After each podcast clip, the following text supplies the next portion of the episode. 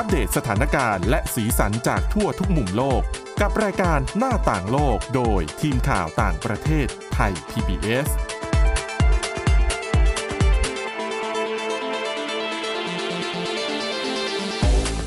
วัสดีค่ะ ต้อนรับคุณผู้ฟังเข้าสู่รายการหน้าต่างโลกนะคะ มาอัปเดตสถานการณ์แล้วก็สีสันจากทั่วทุกมุมโลกกับทีมข่าวต่างประเทศไทย PBS ค่ะ คุณผู้ฟังสามารถติดตามฟังรายการของเราผ่านทางช่องทางต่างๆ ของไทย PBS Podcast นะคะ หรือว่าฟังผ่าน จุฬา Radio Plus สถานีวิทยุแห่งจุฬาลงกรณ์มหาวิทยาลัย FM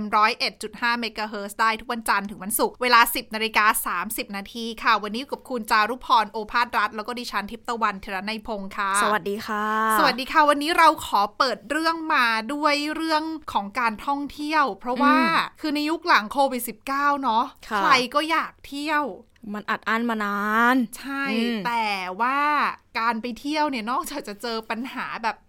นักท่องเที่ยวล้นแล้วเนี่ย หลายที่นะที่เจอปัญหาเนี้ย ยุโรปมีเยอะ อิตาลีมีเยอะอืมก็ยังมีอีกหลายพื้นที่ที่ตัดสินใจ เรียกเก็บค่าธรรมเนียมในการเข้าพื้นที่ด้วยจากเดิมที่ไม่เคยเก็บ บางคนงงเนาะพื้นที่ท่องเที่ยวมันก็น่าจะแบบ เหมือนเอื้อมหน่วยใช่เพราะว่าคนเข้าไปเที่ยวแล้วอะเขาต้องมีจับจ่ายใช้สอยอะ ธุรกิจบริการอืมต่างๆ ในพื้นที่อะมัน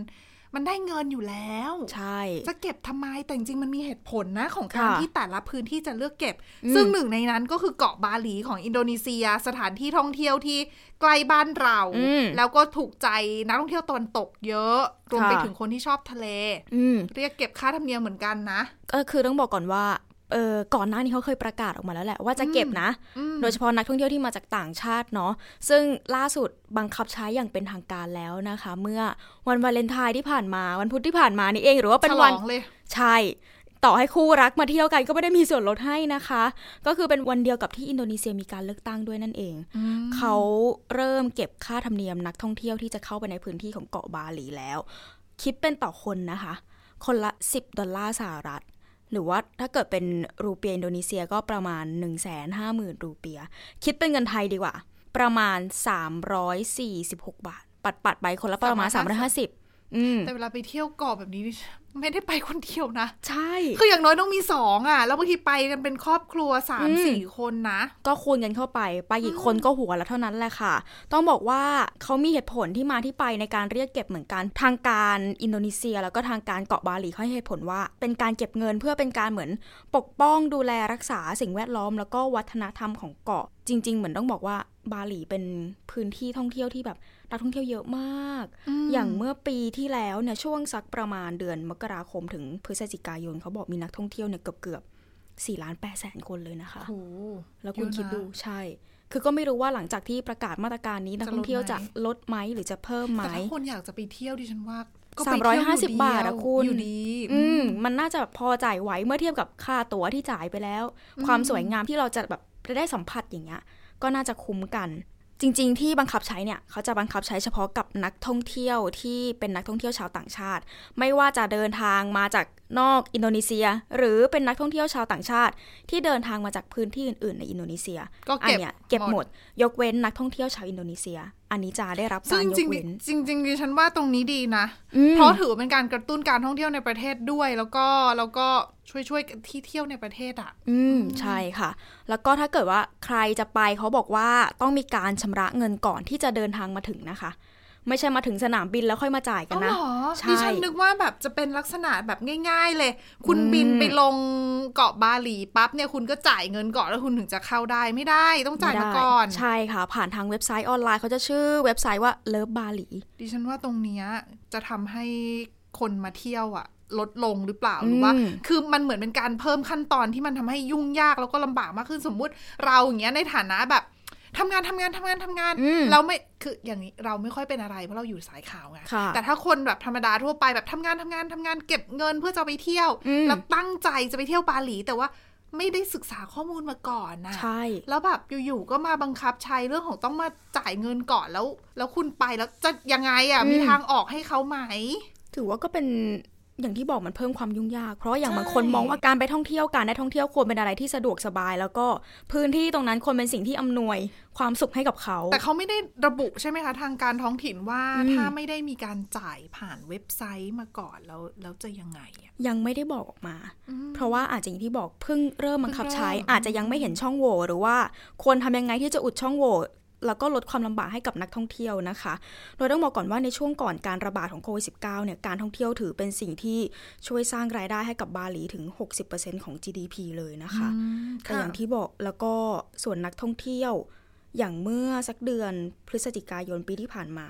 นักท่องเที่ยว ต่างชาติที่เดินทางมาบาหลีมากที่สุดเนี่ยคือออสเตรเลียเขาบอกมีมากกว่า 1 0 0 0 0แสนคน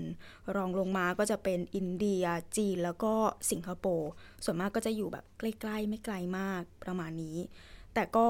อีกหนึ่งน่าจะเป็นอีกหนึ่งปัจจัยที่ทำให้ทางการต้องเหมือน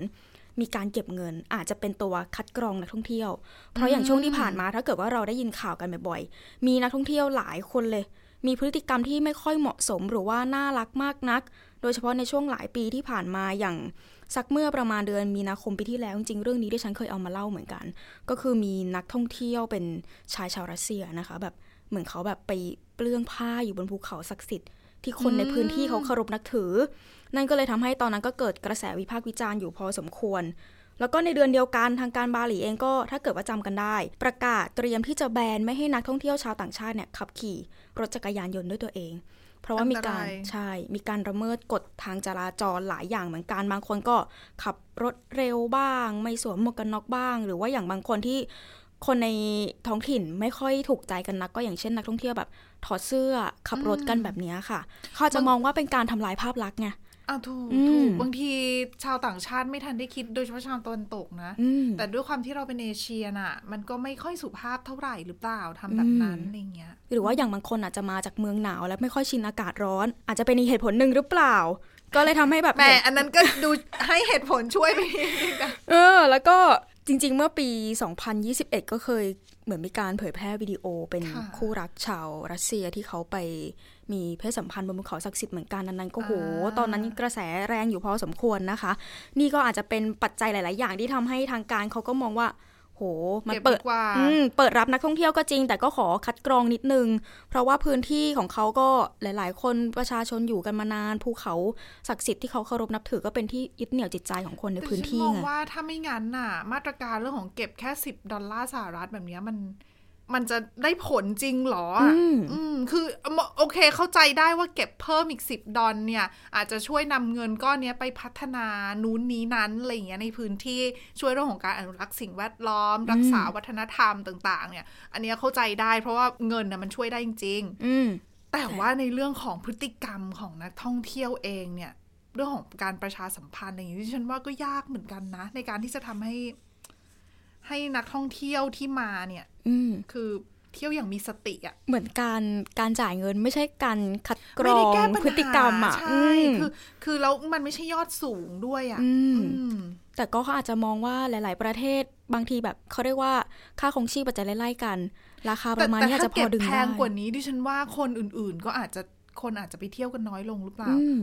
อืมแต่ก็อย่างที่บอกช่วงหลังโควิดสิบเก้าหลาย ๆ ที่ก็พยายามดึง เหมือนใช่เม็ดเงินใช่เข้าใช่พื้นที่ตัวเองเหมือนกัน อย่างเวนิสเองอ่าของใช่อิตาลีก็เริ่มเก็บเงินแล้วเหมือนกันนใช่ค่ะประเหมือนกาศก่อนแล้วก็ค่อยเริ่มเก็บ ถูกต้องแต่เหมือนที่ผ่านมาช่วงจริง ๆ เขาจะ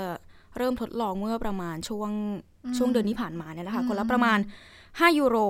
ก็ประมาณเกือบเกือบ200บาท แต่อันพอนี้กันเลยใช่ แต่อันนี้เขาบอกว่าจะเก็บเฉพาะนักท่องเที่ยวที่มาแบบ one day trip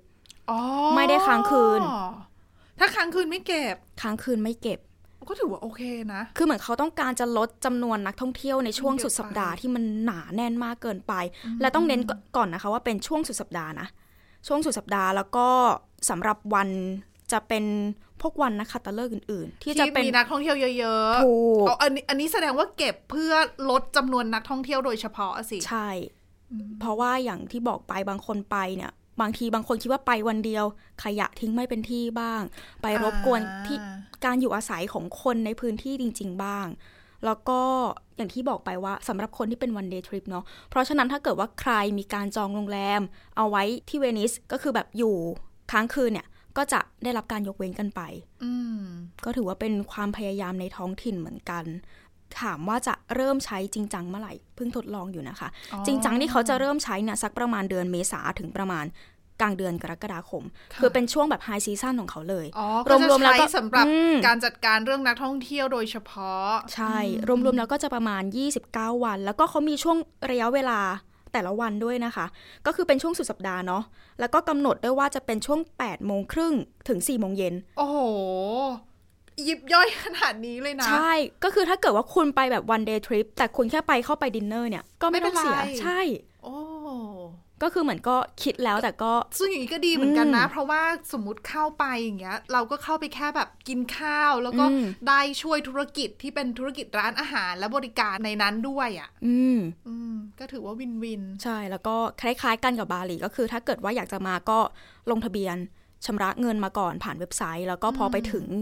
ก็คือจะได้ QR code มา แล้วพอเวลาไปถึงเวนิสเนี่ยเขาก็จะมีจุดตรวจ QR code แบบเนี้ยประมาณ 7 จุด กระจายอยู่รอบเวนิสอืมคือจริงๆ เรื่องของนักท่องเที่ยวทำพฤติกรรมที่ไม่เหมาะสมเวลาไปเที่ยวเนี่ย เป็นปัญหาของทุกประเทศเลยนะคะอืมที่เป็นแบบรับนักท่องเที่ยวเยอะๆ คือบ้านเราก็เจอ ใช่ค่ะ อย่างก่อนหน้านี้ที่ฉันเคยไปช่วงก่อนโควิด ไปแบบเดินเล่นที่กรุงโซลเกาหลีใต้ก็เห็นในดิฉันจำชื่อไม่ได้ที่เป็นแบบสถานที่ท่องเที่ยวที่เป็นบ้านเก่าๆอะ่ะ ถ้าคุณผู้ฟังคนไหนแบบได้เคยไปเที่ยวอาจจะ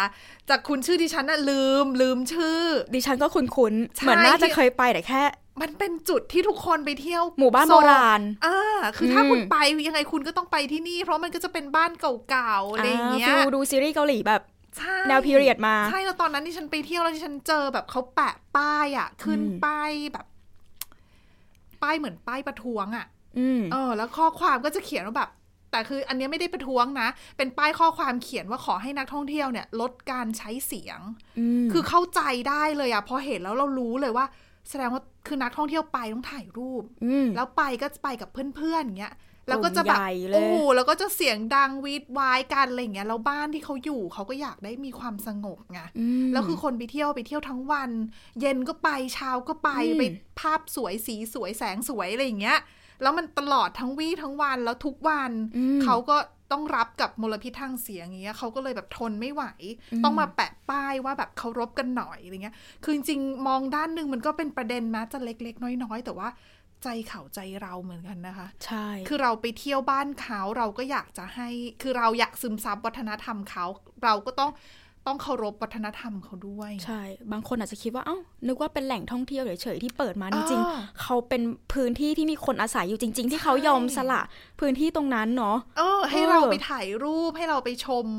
ความงดงามอืมของสถาปัตยกรรมของเขาค่ะ ประวัติศาสตร์ของเขาเราก็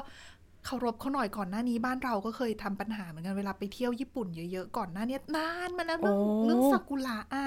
แล้วก็เดี๋ยวนี้ถ้าสังเกตโดยเฉพาะแบบในญี่ปุ่นเกาหลีอืมไต้หวัน เดี๋ยวนี้เริ่มมีภาษาไทยแล้วนะคะอำเตือนนักท่องเที่ยวใช่ไทย เพราะว่าไปกันเยอะแล้วก็เหมือนเขาก็อยากจะสื่อสารให้เราเข้าใจอย่างเงี้ย คือตรงเนี้ยเราไม่ได้ไม่ได้วิพากษ์วิจารณ์ใครโดยเฉพาะหรือว่าชาติไหนโดยเฉพาะคือเป็นเป็นสิ่งที่เหมือนเราจะไปเที่ยวเราก็ควรที่จะเรียนรู้วัฒนธรรมเขาด้วยอะไรเงี้ยอืมอะไรเหมาะสมไม่เหมาะสมก็เที่ยวอย่างมี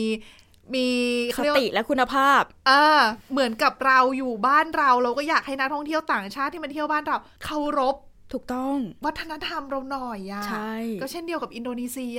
เที่ยวเคารพวัฒนธรรมเขาด้วยอืมไหนๆก็พูดถึงเรื่องอินโดนีเซียเรามาต่อกันที่ประเด็นใหญ่ของอินโดนีเซียอย่างการเลือกตั้งที่เพิ่งจบไปนะคะค่ะ14 กุมภาพันธ์ คือดิฉันเห็นคูหาเลือกตั้งบางที่นี่จัดแบบ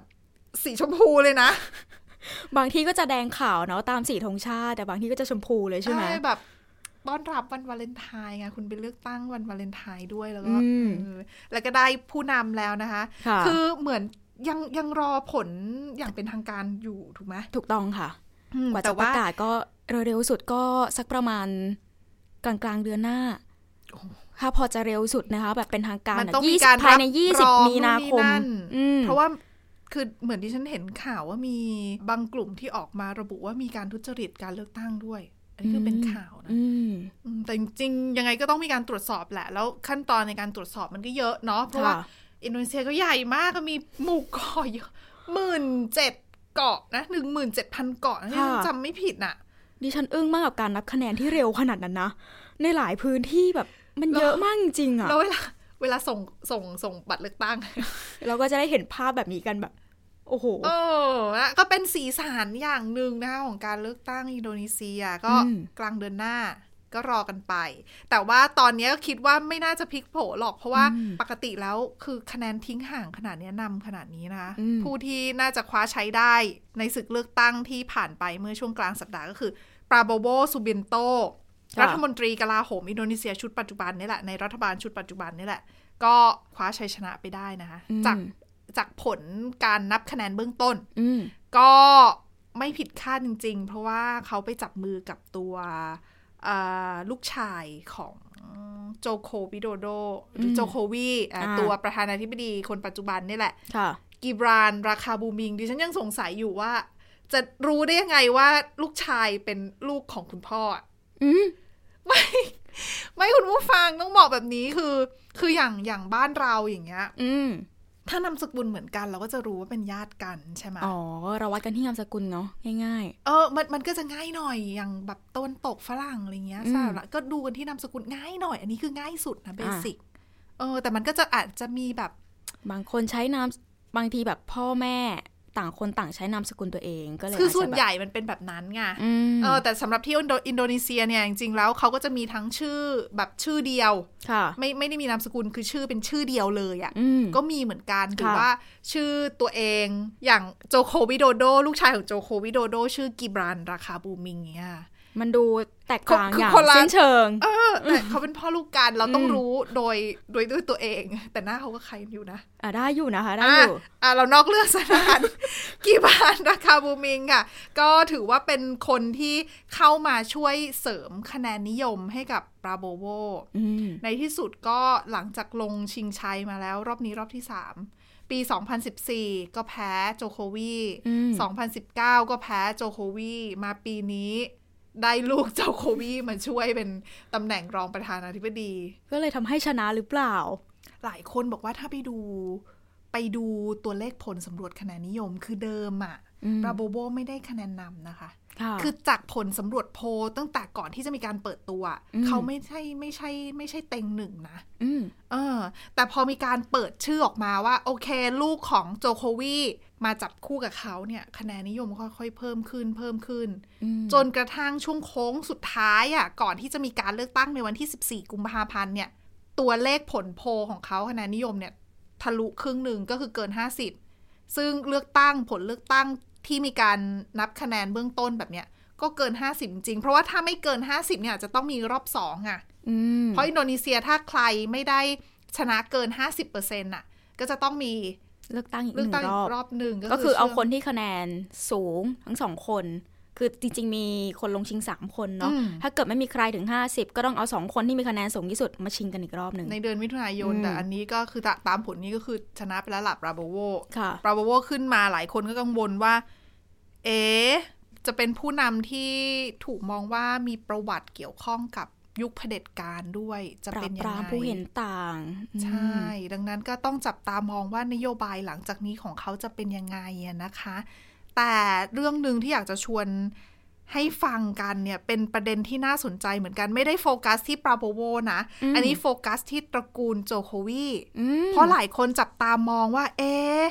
ลูกชายของโจโควีที่ขึ้นมาเล่นสนามการเมืองระดับชาติสนามแรก ก็ได้เป็นรองประธานาธิบดีแล้วเนี่ย เอ๊ะจะจะพา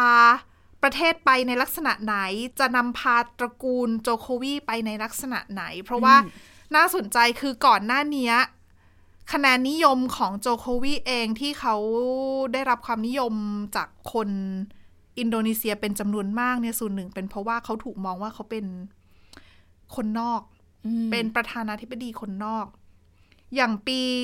2014 เนี่ย หลาย ๆ คนเลือกเขาสนับสนุนเขาเนี่ย นอกคะแนนนิยมของเขาก็ได้มาจากฐานเสียงที่เป็นแบบคนอินโดนีเซียที่อาจจะมีฐานะไม่ค่อยสูงนักอืมอืมคือเดิมเนี่ยต้องบอกประวัติโจโควีเอาไว้ก่อนว่าเขาเนี่ยไม่ได้เกี่ยวข้องกับทางการเมืองเลยนะ เดิมอะครอบครัวเขาก็ไม่ไม่ใช่ครอบครัวทางการเมือง คือปกติแล้วคนที่จะขึ้นมาเป็นประธานาธิบดีของอินโดนีเซียเนี่ย ไปสอบเขาเป็นคนที่เจ็ดนะค่ะหกคนก่อนหน้าเนี่ยก็มักจะมีประวัติที่เกี่ยวข้องกับทางการเมือง คือเป็นชนชั้นนำทางการเมืองอืมอยู่แล้ว หรือว่ามีความเกี่ยวข้องหรือสายสัมพันธ์กับกองทัพหรือว่าเป็นสายทหารค่ะ แต่โจโควีเนี่ย เดิมเนี่ยเป็นช่างทำเฟอร์นิเจอร์นะโหคือคุณพ่อเขาอะเอ่อครอบครัวเขาเนี่ยเป็นร้านขายไม้อืมอืมเป็นครอบครัวตระกูลที่เขาค้าไม้อะ แล้วเขาเติบโตขึ้นมาเรียนจบก็ทำอาชีพ เป็นช่างทำเฟอร์นิเจอร์ เป็นแบบช่างไม้แล้วก็ทำเฟอร์นิเจอร์ไม้ขายอะไรคืเงี้อยเหมือนเป็นคนโนเนมทางการเมืองเลยเนาะใช่คือไม่เคยเล่นเลยอืมคือเป็นเป็นคนนอกไปเลยอะค่ะ ก่อนที่จะอาผันตัวเข้ามาเล่นการเมือง ก็เดิมก็มานั่งเก้าอี้เป็นนายกเทศมนตรีเมืองสุราการ์ตา ซึ่งสุราการ์ตาเนี่ยเป็นเมืองบ้านเกิดของเขาเองอืมก็คือเล่นการเมืองท้องถิ่นของตัวเองไปก่อนนั่นแหละค่ะ แล้วก็ จากสุราการ์ตานายกเทศมนตรี กระโดดขึ้นมาเป็นผู้ว่าการกรุงจาการ์ตาเลยนะโหเมืองหลวงศูนย์กลางประเทศเลยอืมเป็นผู้ว่ากรุงจาการ์ตาแค่สองปี